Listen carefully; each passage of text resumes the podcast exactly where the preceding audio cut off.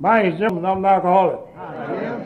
My sobriety birthday is July the 31st, 1978.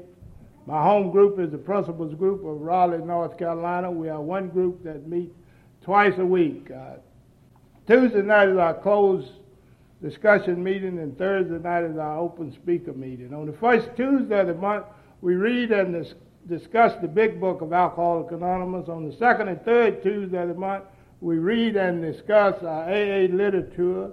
On the fourth Tuesday of the month, we study a tradition in conjunction with each month. When there is a fifth Tuesday of the month, we study AA history.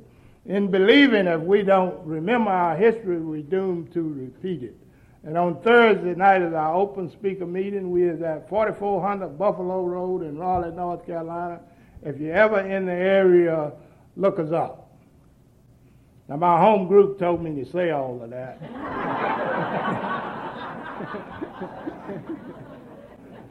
so that you would know that I'm a part of something, that I came from something. I would like to thank Michelle for all of the asking me to come up here to share my experience. Strength and Hope was the first contact I had, and all of the communication that she did for me uh, up until this time. Thank you for that. I'd like to thank Scott for hosting me, picking me up at the airport. It's good to spend some time with a hometown guy like this that uh, knows the city and he's uh, uh really accepted the city and he took pride in, in, in uh, again, meaning 50 Cent tour.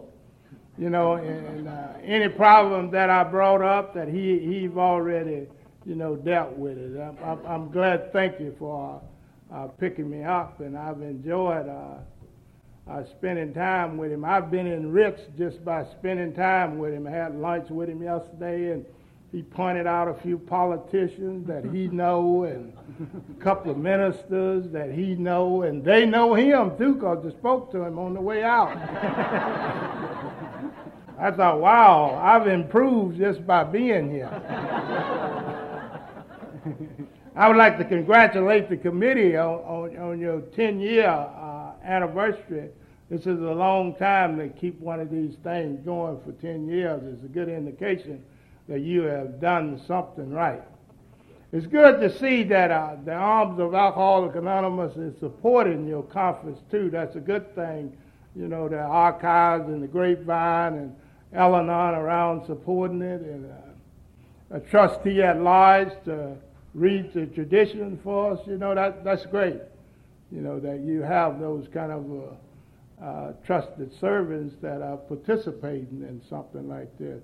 You know, I'm a firm believer if it's not conference approved or if the conference wasn't involved with it, then, you know, I'm, I, I don't know whether it, it, it's right or not. Uh, I, that's just what I believe, and that's the way that my home group functions, and we do whatever it is that uh, Alcoholic Anonymous have approved and uh, are so willing to share with, uh, with the rest of us that are in recovery. And I, I, I thank God for that, you know, that I hope that that keep on going. And that's the way Alcoholic Anonymous was when I got here, you know, and that's a part of my responsibility today and, and, and, and my involvement in my recovery is to make sure that Alcoholic Anonymous uh, uh, just like it was when I got here.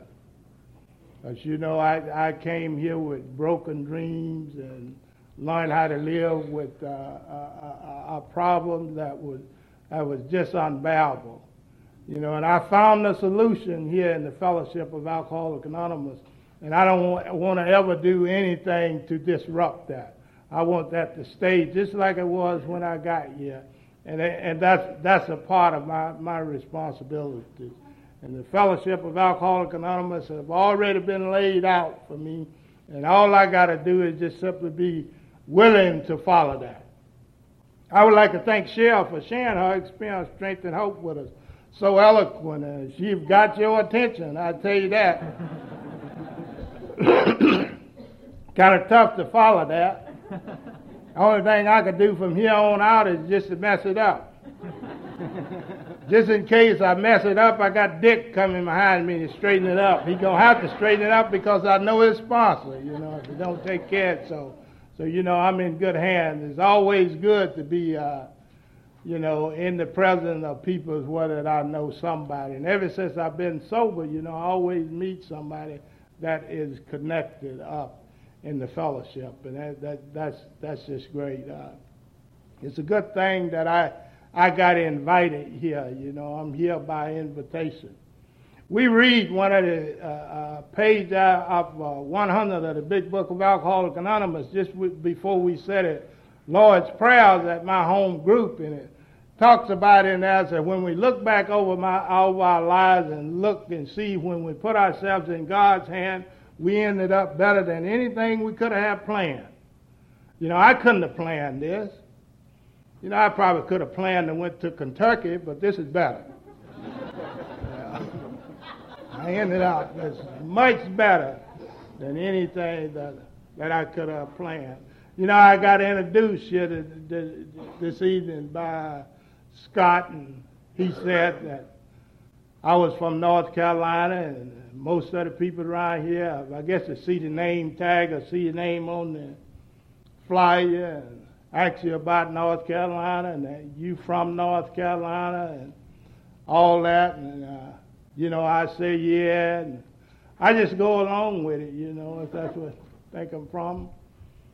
But the Fellowship of Alcoholics Anonymous have allowed me to tell the truth and be accepted, you know, for who I am and where I am. The truth of the matter is I'm from Mississippi. That's the reason why I never would say that I'm from Mississippi, because when they find out you're from Mississippi, they react to it. You know, you from Mississippi. How in the world did you get way up here? On the interstate is how I got up there. but I just never was comfortable with who I was and where I was from, you know. And being from Mississippi, you'd always hear those little despairing comments about peoples from Mississippi that they are a little dumber than the average rock, you know, they're uneducated, and, you know, they're backwards and awkward, and if they're from Mississippi, about the only thing that they really know how to do is go to work, uh, uh, something like that. And I, I just wouldn't admit, uh, you know, that that I was from Mississippi. I used to live in the Midwest, and uh, I told those people in the Midwest that I had never been any further south than Kansas City. You can listen to me and tell that they didn't believe that. because I, I, was embarrassed of uh, where I was from. I grew up in Mississippi. My mother and father was married for over 67 years. There have always been two parents in my house. Looking back over it since I've been involved in the Fellowship of Alcoholics Anonymous, I grew up under some kind of realm of normalcy. Not that I'm any kind of expert on normalcy. I know what normalcy is, but there's always been two parents in my house. My mother was a very religious Baptist woman that believed in prayer and doing the next right thing. And my father was a hard working farmer, you know, and he believed that hard work was the key to success. Didn't believe in education. That's about the only thing he and I ever agreed upon because I wasn't, I wasn't teachable. I've heard a lot of people get up here and say that they always knew that they was an alcoholic. I didn't know I was an alcoholic. I didn't know I was an alcoholic till I got to the Fellowship of Alcoholics Anonymous. I was sober between uh, uh, uh, a year before I believed and accepted that I was an alcoholic. I wasn't looking for a solution, I was looking for a way out. I was handcuffed in here in 12 step by the police department, and I was looking for a way to get the police off my case, and then I was just going to proceed again. I couldn't have known that I was an alcoholic because I didn't know what an alcoholic was. You know, so I didn't know that I was an alcoholic.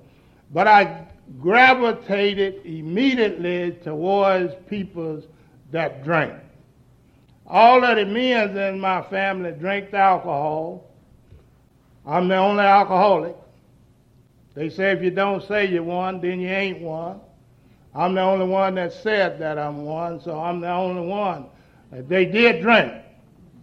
You know, All of the women in my family ever brought a man in, they brought one in that drank. And I liked the change that I saw come over people when they drank.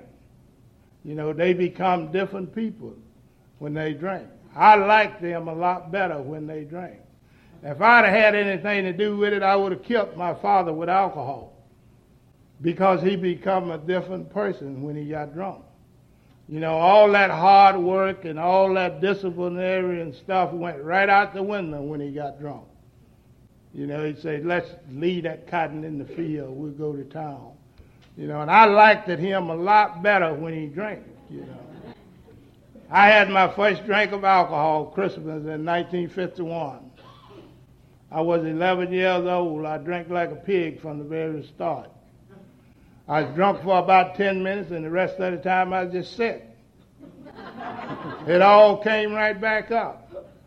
Now, I've heard a lot of people get up here and say that their first drink was just like magic. And I'm sure that was true. They knew that they were going to have another drink when they had the first drink. They knew they were going to have another drink. I didn't know I was going to have another drink. I didn't know I could have, a, have, a, have another drink. I worked hard at becoming an alcoholic. It was not easy for me to become an alcoholic. I ain't never worked hard at anything as I did becoming an alcoholic.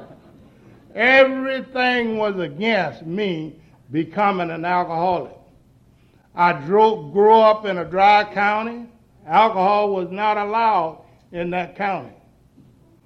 Bootleggers were looked up on by like dope dealers are looked up on today. You know, they were just scums in the neighborhood and nobody else wanted them around. That was a message that I was getting from alcohol that I should have not ever wanted to drink any alcohol. My drinking have never been accepted by anybody. People that sold booze didn't accept my drinking. They would say stuff, you come down here and drink up my whiskey and you won't pay me. You get drunk in my place and run all my good paying customers off. Drinking have always been a problem for me. It was a problem the first time I ever had an alcohol, and it was a problem the last time I ever had an alcohol. Initially, those problems were just small.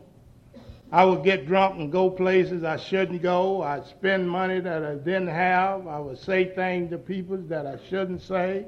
And people would always say something to me about it the next day, would let me know that my drinking wasn't accepted. Alcohol have always made me sick. Basically, what you're looking at, I'm a weekend drunk, but I get drunk anytime. But it's just something about getting drunk on Friday night. That old adrenaline gets it flowing, you know, and I just can't stop myself. Just in case I've been drunk all week, I sober up on Friday so I can get a fresh start and, be out there with all other other people that's getting off of work and be a part of that activity. But alcohol have always made me sick. Alcohol made me sick the first time I ever drank any alcohol. And alcohol made me sick the last time I ever drank any. I woke up on Monday morning and give away booze. Swearing off to quit forever. And I was just as serious about not drinking then as I am right now. But the difference between then and now is you. See, you the difference. I know now that I can't stay sober all by myself. I didn't know that then. You know, that's the first step of Alcoholics Anonymous. We admitted we were powerless over alcohol that our lives have become unmanageable. The first time I ever heard another human being verbally recite the first step of Alcoholics Anonymous, I never forgot it. I was just like a tape. I taped it. And I could just play it back. That you mean to tell me that that's what my problem is, that I'm powerless over alcohol and my life is unmanageable. But of course, at that moment, I could not accept that, but it, but it stuck right with me. I had my first drink uh, in Mississippi. Uh, my first drink was a discouragement, you know, that I grew up with the idea that drinking is just part of being a man.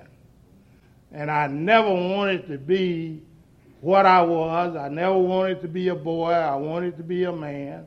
And I've always known that I was going to drink whiskey and smoke cigarettes ever since I was that tall because that's what the grown folk was doing and that's what I wanted to do.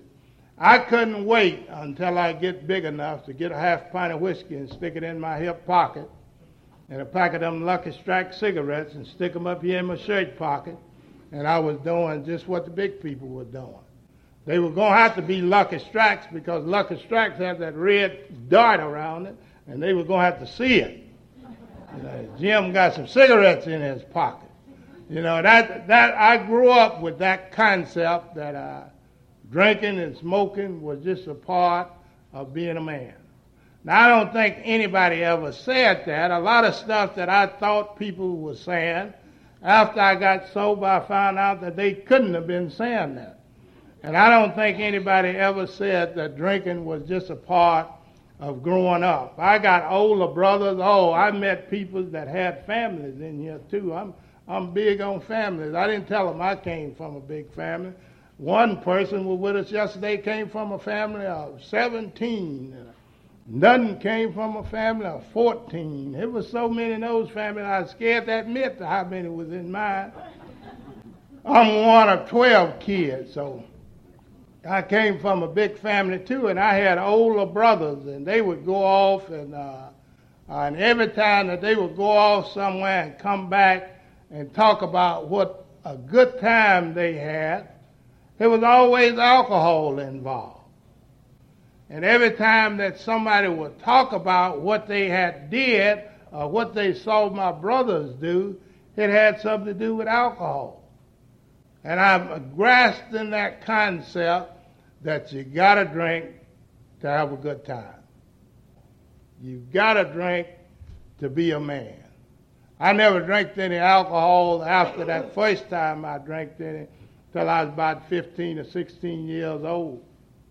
My brother came home from the Korean conflict, and he was home for 31 days, and he was sober the second day after he got there, and the rest of the time he was just drunk. And I got into his whiskey with him and got drunk, and the same thing happened. I was drunk for about 10 minutes, and the rest of the time I was just sick. It all came right back up. Alcohol physically almost killed me. I didn't know you could get that sick and still live. But that, that, that's, that's what alcohol did to me. That was the best looking soldier I ever saw in my life, and I wanted to be like him. He had those shiny boots on and that dressed up uniform. And he would go down to those bootleg joints and drink, drink that whiskey and win that war single handedly. Man, and they'd put him up on a pedestal. And I would just sit there at his feet and analyze it. Wish that I, you know, that I could be like that. But I was just scared to death that I would never be like that because I'm scared to drink that whiskey you know, because I'm scared of what it's going to do to me. It's, it's, it's going to make me sick. And I would hear stuff like, say, man, that Royce Holmes, he's a real man. He'd go off and fight that war and come back here and drink that whiskey and walk like a real man. And I thought, well, boy, I wonder will anybody ever be able to say anything like that about me. And I know they wasn't going to be able to say that about me because I'm scared to drink. And I guess about this time I must have felt victim to peer pressure. Not that anybody was ever forcing me to drink or encouraging me to drink, but the guys that I was hanging around with didn't seem to be having that problem. So I would drink just to cover up my fear, you know, just to keep them from finding out that that I was scared to drink. All of this time, I'm still living in Mississippi. I hated Mississippi. I wanted to get out of Mississippi. Uh, everybody else that I know wanted to get out of there, and the most of them did get out of there. They left Mississippi and went up north. They'd leave Mississippi and go up the north. Up north, I think some of them come up to Indiana. Stay up here about a year or two and get them a new car and a vacation, they'd come back to Mississippi and tell me how good things is up north and how bad things is in Mississippi. And I just couldn't wait to leave Mississippi and go up north. If you leave Mississippi, it didn't make any difference where you went. They say you went up north. You could leave Mississippi and go to Florida, and they'd say he's up north. But in 1957, uh, I had a chance to, uh, to leave Mississippi. Uh, my brother came home from Omaha, Nebraska uh, for the 4th of July in 1957, and uh, he had a little son. And uh, he was looking for somebody to go back up that summer and babysit his son. And, and uh, he talked with my father, and my father agreed to let me go back to Omaha with him for the summer and uh, babysit his little son and and that fall I could come back and help my old man gather his crop and go to school. I sat there and listened to them work that whole deal out. I knew I wasn't coming back when I left. If I would get across that Mason-Dixon line, Jack, I ain't coming back. That, that, that's it. I was 18 years old. Now you're just going to have to imagine this. I was 18 years old. Uh, my brother took me a thousand miles away from Mississippi to a city, uh, Midwestern metropolitan city that's set between Kansas City and Denver, Colorado. Took me to Omaha, Nebraska, and took me into that city and just just turned me loose. You know, you're just going to have to imagine this. One part of that town was just lined up with bars. North 24th Street, there was a bar on each corner and a liquor store across the streets. And North 24th Street was a real uh, uh, uh, strip kind of a street. People paraded up and down that all day long on the weekend. And I, you know, I had never saw nothing like that. And I, I was just at home, you know. I, I just, I just went nuts. You know, uh, I, I, I just, just could not contain myself. Uh, I love those bars. I got introduced to those bars and I couldn't get enough of them. You know, all of my leisure time was spent in the bar. If I fill out an application to get a job, I would put the phone number of the bar on the application because that was where I was going to be at. You know, my brother did get me a job working on construction. Uh, making two dollars and twenty five cents an hour, working on heavy highway. That's top wages then, man. This is in nineteen fifty seven. General Motor was only making about two two seventy five. I'm making two dollars and twenty five cents an hour, working ten hours a day, eight hours on Saturday. Man, that's eighteen hours a week overtime. That's the most money I ever saw in my life. I'd get that big paycheck on Friday and head to the bar with Mississippi written all over me. Man, those city slickers would sit in there and see me coming. And I would cash that check and try to impress people.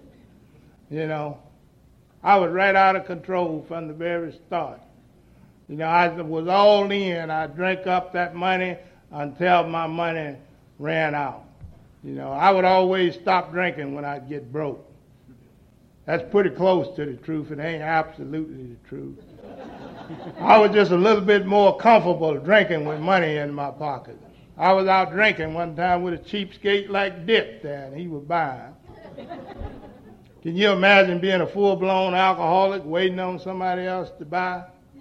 Uh, man, that, that, that, is, that is miserable. But by this time, I did go through that excitement stage of alcoholism. I built up a physical tolerance for alcohol, and booze did not put me down easy. You know, that was the only thing that I was interested in. I was interested in alcohol, and I was interested in a good time. I didn't care if the party didn't ever end. I hope they don't ever close those bars. And that, that, that's just where I stayed at. I got sucked into that way of life, and I, I, I loved it. I loved all those dressed up people that go to those bars. I like those dance floors. I like that music. I like those live bands. And I, I just simply could not get enough of it. I wasn't interested in anything else other than drinking and having a good time. I wasn't interested in any kind of relationship, or buying a car, or getting a wife. I never could see anybody how they could drink and get married. Who in the world? How could you have time for that? Friend of mine, I used to drink with him. He would go out somewhere and pick up his girlfriend and take her to the bar. I wonder why did you do that? There's plenty of girls already there. and those were the kind of people that I was just interested in getting some kind of relationship with, with the people that was already there. When the bar closed, I knew that that relationship was over. You know, when the bar opened up the next day, then I was going to get another relationship going with somebody else. And that, that was just the only thing that I was interested in. I called my mother up one time, God bless her, and told her about the money that I was making. And she said, Boy, you better save some of that money because you might get sick. And I thought, well, boy, I would sure hate to save up $5,000 and get sick. You know, a lot of good that that was going to ever do me. My brother used to go in that same bar with me and get his paycheck cashed and buy a cup, couple beers and go home and get his wife and kids and go grocery shopping. And I'd look out that bar window and see him going by the, the bar with his wife and kids in the car and grocery bags in there. And I thought he was scared of his wife. Man, what a henpecked guy he is. You know, I can stay down here to this bar till my last dollar is gone, and nobody better not say anything to me about it. This is my money. You know, I do what I want to do. You know, and that that was what I was doing, just whatever it is that I wanted to do. At this time, alcohol have always made me sick. I was always hung over from drinking.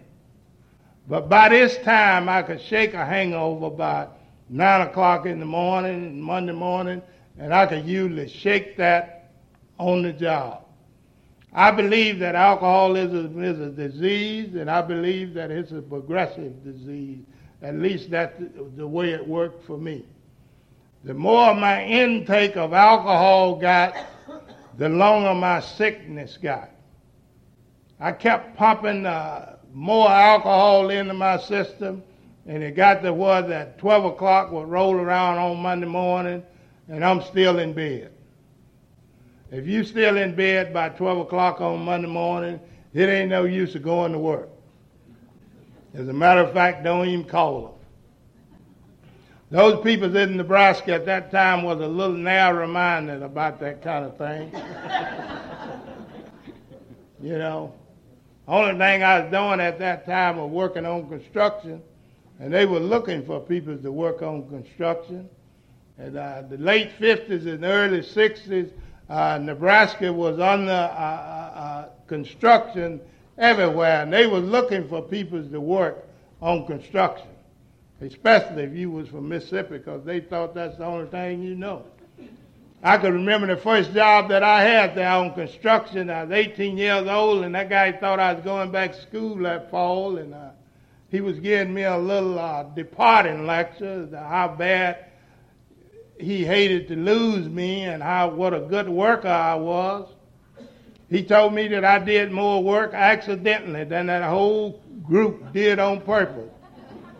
Last time anybody ever said anything like that to me. And it got to where that I couldn't keep a job. I couldn't keep a job on construction. Nebraska was known at that time as the beef state they killed a lot of beef there, and they had those big four packing houses there, Armours, Wilsons, and Cudahys, and Swifts. And uh, I made my way around all those packing houses, and the same thing happened. I'd get paid on Friday and wouldn't show up on Monday. And uh, my reputation preceded me around those construction and outfits and around those packing houses. And they said stuff like that. He's a good worker, but he won't be here on Monday morning. You know, and they want you to work on Monday too, I find out. I could no longer keep a job and I could no longer get that big, big paycheck and go down to the bar and impress people. You know, and I started doing the next best thing. I started stealing. I'm just a petty thief. I'd get in a good thief's way. I'd run out and roll a drunk, or snatch a purse, uh, jack the payphone off of the wall, and knock that coin changer down in the laundromat, and get all of that change in my pockets, and go back down to the bar. Man, those guys thought I was waiting tables somewhere with all that change. but I had found a way that I could stay drunk. You know, all the money that I ever stole, it immediately went for alcohol and a good time. And I couldn't see any kind of good time without alcohol. And that, that's what I did. I would run out and, and steal money and run back to the bar and uh, stay drunk. Stealing is a little bit like uh, alcoholism, it's progressive. My stealing progressed until I picked up a gun and started demanding money from people at gunpoint. You can get a little bit more money with a gun. I just tell you. I got to start getting some of that folding stuff. But the same principle. I'd run out and stick up a gas station or rob a liquor store or do some of that petty-handed stuff and run back to the bar and stay drunk. I'd always run out of town and stick up some and then run back in town and get drunk. Because I thought somebody sat down in one of those bars as long as I didn't rob anything right there in Omaha, the chance was a little bit greater that I wouldn't get caught. You know, in 1961, uh, me and four other guys robbed a liquor store on North 16th Street. I can admit to that now the statute of limitation done ran out on it. But nothing changed right after that robbery. I'm on the corner doing the same thing I always did. Right after that robbery, I'm on the corner getting drunk. And right in the middle of that insane drunkenness, I made a decision to go back to Mississippi and rob a grocery store. That's the insanity of alcoholism. I drove a thousand miles all the way from Omaha, Nebraska, clear to the Cap, Mississippi, purpose to rob a grocery store. Wells Fargo is in the Midwest. I drove clear past all of that, all the way to Mississippi to rob a grocery store. Now, I've always known about this grocery store. I known about this grocery store all my life. This was premeditated, planned out, calculated, figured out, down to the T. I've known about this grocery store all my life. I know this guy stayed open all day Friday and all day Saturday and all day Sunday.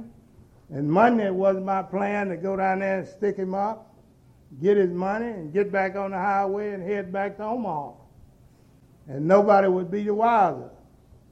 I went down there that Monday morning and stuck him up. He had the money just like I know he would have. I did the same thing I always did. I went 39 miles from the scene of the crime and got drunk. Now you're just going to have to imagine this. This was in 1961. Five black guys in Meridian, Mississippi, Monday morning on the street, drunk, 39 miles from the scene of an armed robbery crime, and this don't look suspicious. You know, I thought with these people in Mississippi, just as dumb as I always heard they was. They don't know who robbed that grocery store. There's plenty of money in Mississippi. I ain't gonna have, ever have to leave Mississippi again. They let me stay in Meridian, Mississippi all day that Monday and drink that alcohol. And about 9 o'clock that Monday night, they come and roasted me out of one of those bootleg joints and arrested me for armed robbery. Next Monday morning, took me up for the scene of that crime and stood me before a judge and sentenced me to a life sentence in the Mississippi State Penitentiary for armed robbery. Now, I'm not proud of that. You know, that's just what happened. I had enough guilt and shame tied around my neck to last me a lifetime. And I immediately went in to repent. You know, oh God, if you get me out of this, I'll never do that again. God, you know I know better than that. I was scared. Man, I know about scared straight long before scared straight came out. And I was scared, you know, and I believed for a long time if they had take me loose, I would have went straight. But I know today that that wasn't true. I was 21 years old and I was a full blown alcoholic. And it wasn't any way for me to do anything about my alcoholism. And I didn't do anything about it. And of course, I would have continued to live the way that I was living. But that ain't what happened. In 1961, they sent me off to that Mississippi State Penitentiary to do a life sentence. The Mississippi State Penitentiary sits on a 21,000 acre plantation and at that time, they raised cotton and corn, and they did it all by hand. Hard work and cruel and unusual punishment was their method for rehabilitation. Now, that's not a slap at that institution. That's just to point out that cruel and unusual punishment and hard work won't cure, won't cure alcoholism. The harder they worked me and the more cruel and punishment that they dished out, the more sure I was if I ever get out of here, I'm going to get drunk. I can't wait to get out of here to get drunk. You know, and that's precisely what happened. This was in 1961, and at that time, a life sentence in Mississippi State Penitentiary consists of 10 years, 120 months. If you did 120 months with good behavior and become a model inmate, that you were going to get parole. And that was my plan to become a model inmate and uh, do what those people tell me. And, and uh, when time comes for my parole, I would make it. And at that time, I'm sure that that institution was ran by a bunch of vigilantes.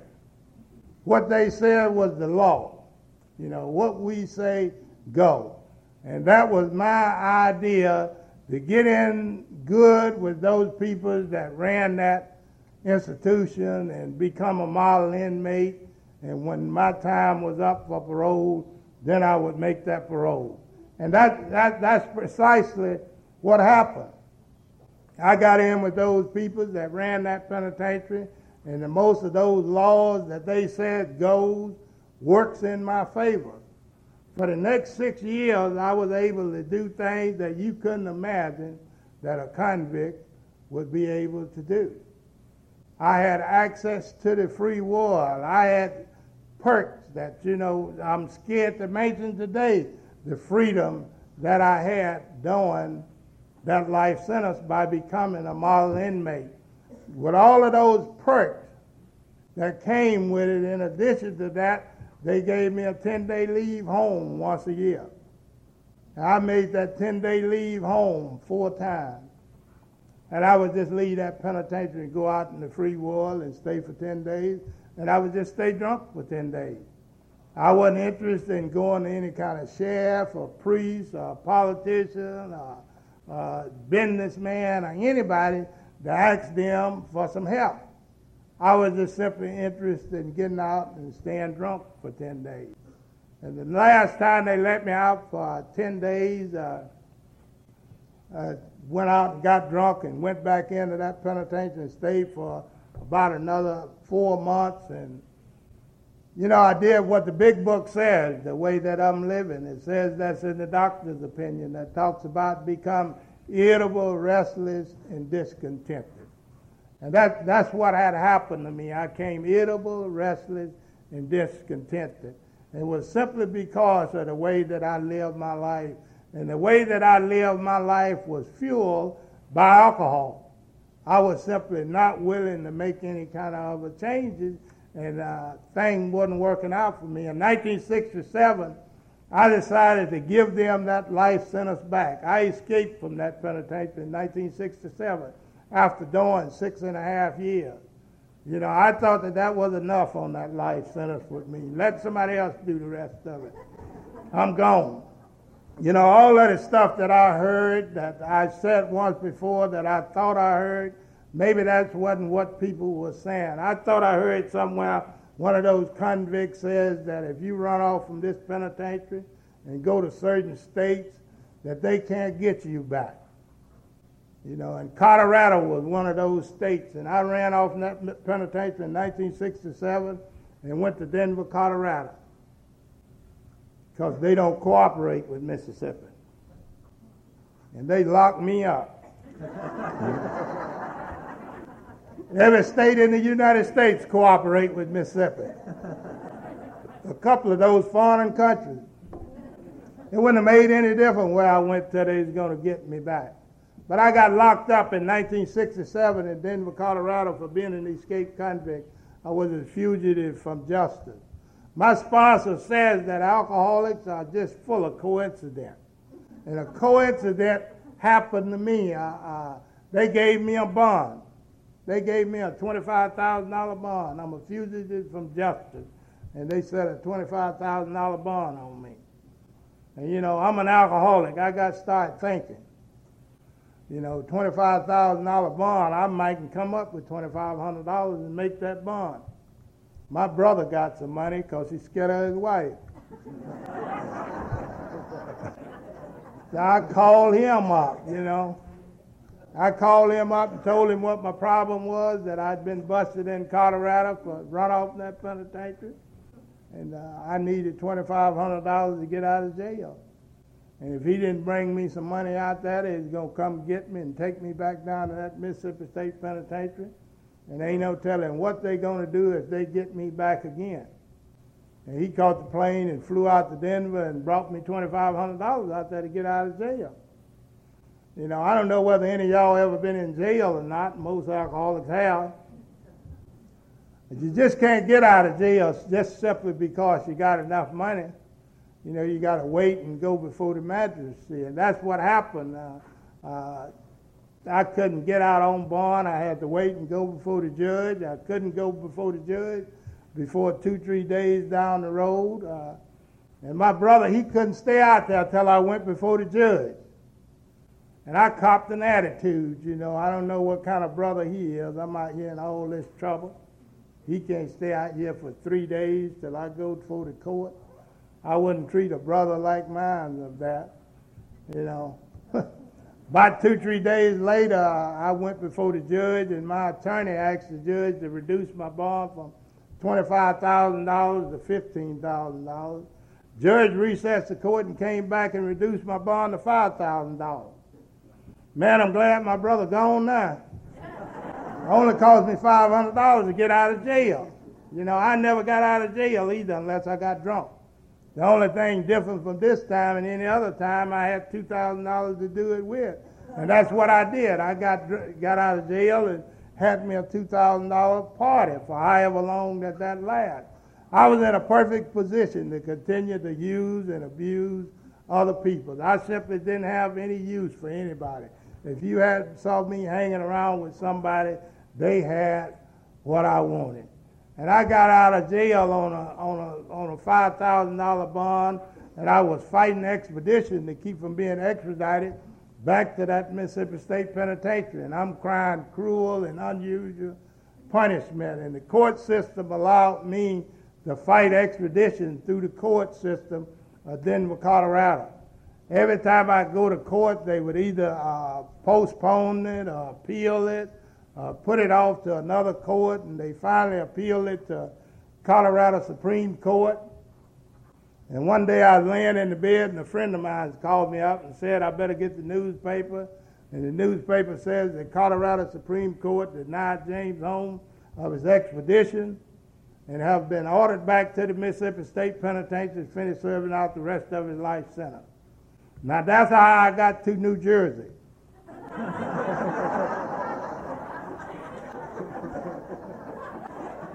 I was on that escape charge for four years. I spent two years in Denver, Colorado, and I spent two years in Passaic, New Jersey. But absolutely nothing changed. I'm still a man that is fueled by alcoholism. The only thing that I know that changed the two years that I spent in Passaic, New Jersey, my drinking got worse. I crossed that line of in physical, physical tolerance for alcohol my body would no longer take alcohol physically. And that's more cruel and unusual punishment than that Mississippi State Penitentiary ever could have dumped out at me. I'm putting alcohol into a body that won't take it. You know, and I got started having severe withdrawals. You know, I started having blackouts and DTs and all kind of hallucinations. And I got started using alcohol as a solution. to all of those. You know, if I blacked out and called the police and tell them somebody done stole my car, well, the solution to that would mean to get drunk again. If I get drunk again, I could remember what happened last night. And I'd get drunk again and black out again. And I lived that like that for the next two years in Passaic, New Jersey. In 1971, uh, they arrested me off of one of those corners and arrested me for being an escaped convict. And I got expedited back to that penitentiary in 1961 to 71 to finish doing the rest of that life sentence. I went back and did another two years and nine months and got out on parole uh, in 1974. And I was four years between penitentiary and coming in to Alcoholics Anonymous. I left penitentiary and things were worse. I never did grow another tolerance back for alcohol, but I continued to drink for another four years, and it was was it miserable. In 1978, I was arrested for drunk driving, and my parole officers and uh, judges and a few other wonderful people did an intervention on me, and then thought that I need to be sent back to that penitentiary to finish serving out that life sentence. They thought I needed to go to a hospital to be treated for alcoholism. And I agreed to that. I'm an alcoholic, I ain't crazy. you know. Going to the hospital sounded a lot better than going to penitentiary. I was willing to go to the hospital to be treated for alcoholism, even though if I wasn't an alcoholic, I was willing to go. And it was there in that hospital where I was introduced to the Fellowship of Alcoholics Anonymous. People every night came in from the community, from the AA community, and brought a message of recovery into that hospital. I have not taken a drink of alcohol since I heard the first alcoholic share their experience, strength, and hope with me. I didn't accept it, but I haven't had a drink since. You know, that, that's how important sharing experience, strength, and hope with another alcoholic is. If it'll work for me, it will work for anybody. And those people came into that fellowship and introduced me to the Fellowship of Alcoholics Anonymous. And when I got out of that hospital, they were willing to sponsor me and come take me to Alcoholics Anonymous meetings and keep me involved in the fellowship and help me to go over the steps and show me how to be responsible and help me to get a job that I didn't have to go out to the bar to impress people anymore. And this, this fellowship took. It took. I began to see while practicing the principles of Alcoholic Anonymous and staying involved and staying involved and making changes would make a difference in my life. You know, and, that, that's, that's what have happened to me. All of the things that I lost as a direct result of alcohol, I've gained them back through the fellowship of Alcoholics Anonymous. I'm back in the good graces of my family today. I'm going to run you over about five minutes, all right? I'm back in the good graces of my family today. My mother saw me sober for 16 years. They asked me to say a few words at her funeral. My father saw me sober for 21 years. You know, asked me to do the same thing, say a few words at, at his funeral. All of that came from the fellowship of Alcoholics Anonymous. I became gainfully employed. You know, I'm a retired state employee from the state of uh, North Carolina. You know, worked for the state in the Department of Correction. Could you imagine that? they got the old convict going in and out of them penitentiaries just like he owned it, you know. Carrying the message of recovery, you know, that there is a way out, you know, there's a way that one can live without alcohol. I don't want to see anybody ever get out of jail or out of a penitentiary without knowing there's another way to live. You know, I got out of penitentiary and stayed four years and got worse off. I don't want to see anybody ever do that. But I've been came gainfully employed for 25 years. I've been married to the same woman for 26 years. I'm the father of two children. I got a little beautiful grandbaby that just do everything that she want to do. If she ever needs this fellowship, that I, I want it to be right here for. And you know that that's all because of the Fellowship of Alcoholics Anonymous. That's all because of an arrogant drunk like me became willing to follow the direction of the people that went on before me. I became willing to listen to the to the to the conference approved literature and became willing to accept that and use that as my guide and be able to follow that. I've been quite successful as a working man, you know, just because of the Fellowship of Alcoholics Anonymous. The closest I came of having uh, Dick not being an alcoholic came on the heels of, of success. I was sober for eight years and I built a new house from the ground. Moved in there on Thanksgiving in 1987.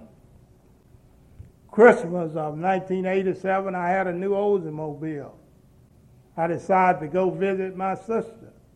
You know, everything is fine. I got a new house, a new car, good job. Went over to visit my sister that Sunday, that Christmas day, and my brother-in-law put me on a pedestal so high that it took everybody in Alcoholics Anonymous to get me off of it. He said, man, you really know how to do it. So you've been doing better than eight years and people have been working at this all day life. Look at you. You've built that new house, got that good job, brand new car, wife and two beautiful kids. The man, you really know how to do it. And just about that time, my sister come running out of the kitchen and said, said, James, I knew that you wasn't an alcoholic. Had you been an alcoholic, ain't no way that you could do all the stuff that you're doing. And I guess for about a half a day, I entertained the notion that I might not be an alcoholic. I ain't thinking about drinking. I'm just thinking about not being an alcoholic. But if you're not an alcoholic, why not? But thank God I had to go to an alcathon meeting that night with my sponsor. And no sooner than I walked into that meeting, they knocked me right off of that pedestal. so yeah, you're an alcoholic, and you're right where you ought to be at. You know, if I don't get anything out of this thing today, what I got out of it is to say that my name is John. And what it looked to me like that you have truly accepted me today as being an alcoholic. You know, and that's what I was looking for all along, is just, just. Looking for a place that I can be, you know, me. You know, I want to be who I am. I want to be from where I'm from. I wouldn't quit being me to be anybody I know. I would rather be from Mississippi than to be from any place in Indiana. I want to be me. You know, and you have allowed me to be that. And I'll be forever trying to pay you back for you just allowing me to be who and what I am. And I want to thank you for listening. God bless you.